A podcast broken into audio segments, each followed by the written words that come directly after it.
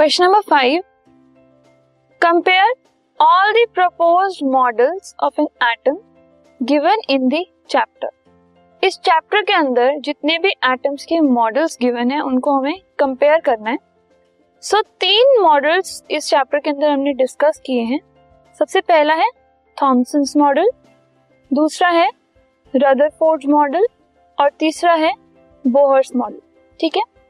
तो अब इन मॉडल्स के जो मेन मेन पॉइंट्स हैं, उनको हम एक एक करके डिस्कस करेंगे। सबसे पहले Thomson's model so Thomson's model के according an atom consist of a positively charged sphere and the electrons are embedded in it Thomson के मॉडल का मेन जो पॉस्टुलेट था, जो मेन एक्सप्लेनेशन था, वो ये था कि एक एटम जो है, उसमें एक पॉजिटिवली चार्ज स्फीयर प्रेजेंट होता है। और जिसके अंदर इलेक्ट्रॉन्स एम्बेडेड होते हैं। ठीक है?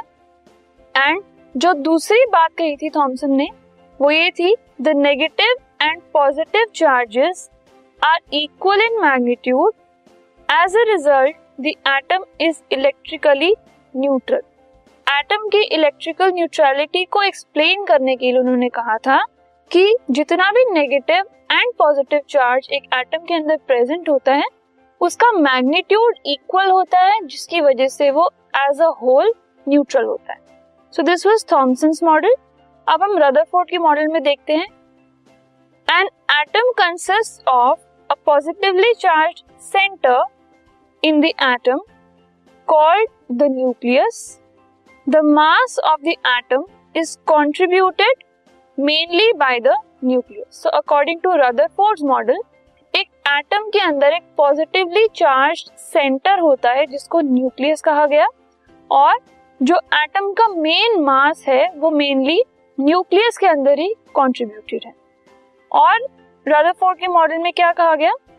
The size of the nucleus is very small as compared to the size of the atom जो न्यूक्लियस का साइज़ है मतलब जो एटम के सेंटर का साइज़ है, वो एटम एज अ होल के कंपैरिजन में बहुत छोटा है। मतलब एटम और न्यूक्लियस के अंदर बहुत ही बड़ा डिफरेंस है साइज़ का, जिसमें न्यूक्लियस छोटा है और एटम बहुत बड़ा है।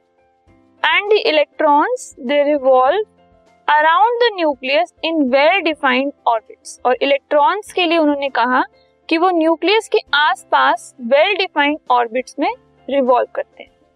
Now talking about Bohr's model Bohr agreed with almost all point as set by Rutherford except regarding the revolution of electrons for which he added that there are only certain orbits known as discrete orbits in the atom in which electrons revolve around the nucleus so Bohr के model में ज़्यादातर चीज़ें Rutherford के model वाली accept कर ली गई थी। सिर्फ़ एक पॉइंट ऐसा था जो बोहर ने रदरफोर्ड के मॉडल का एक्सेप्ट नहीं किया था, वो था revolution of electron so the only point that was not accepted was revolution of electrons so उसके लिए उन्होंने एक चीज़ ऐड की थी, वो क्या था? कि वहाँ पर सिर्फ़ सर्टेन ऑर्बिट्स हैं, जिनको डिस्क्रीट ऑर्बिट्स का नाम दिया गया, जो कि एटम के अंदर होते हैं। ठीक है? जिनमें इलेक्ट्रॉन्स न्यूक्लियस के अराउंड रिवॉल्व करते हैं। सो so, न्यूक्लियस के अराउंड इलेक्ट्रॉन्स का जो रेवोल्यूशन है वो डिस्क्रीट ऑर्बिट्स में होता है। ये चीज़ बोहर के मॉडल में ऐड की गई थी।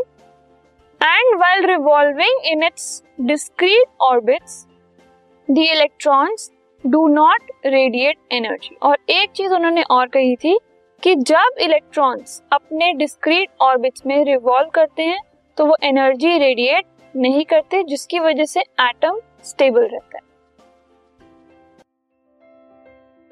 This podcast is brought you by Hubhopper शिक्षा अभियान अगर आपको ये पॉडकास्ट पसंद आया तो प्लीज़ लाइक शेयर और सब्सक्राइब करें।